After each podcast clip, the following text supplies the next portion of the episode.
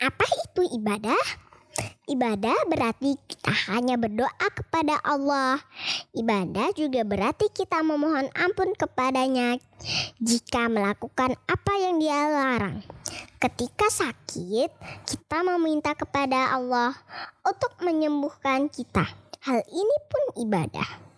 Masih banyak hal lainnya yang disebut ibadah yaitu hal-hal yang Allah sukai dan membuatnya senang.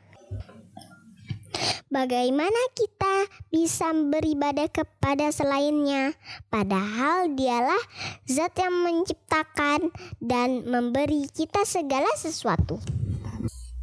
Bumi, matahari, bulan, hewan, makanan yang kita makan, keluarga kita, segala sesuatu. Allah menciptakan semua ini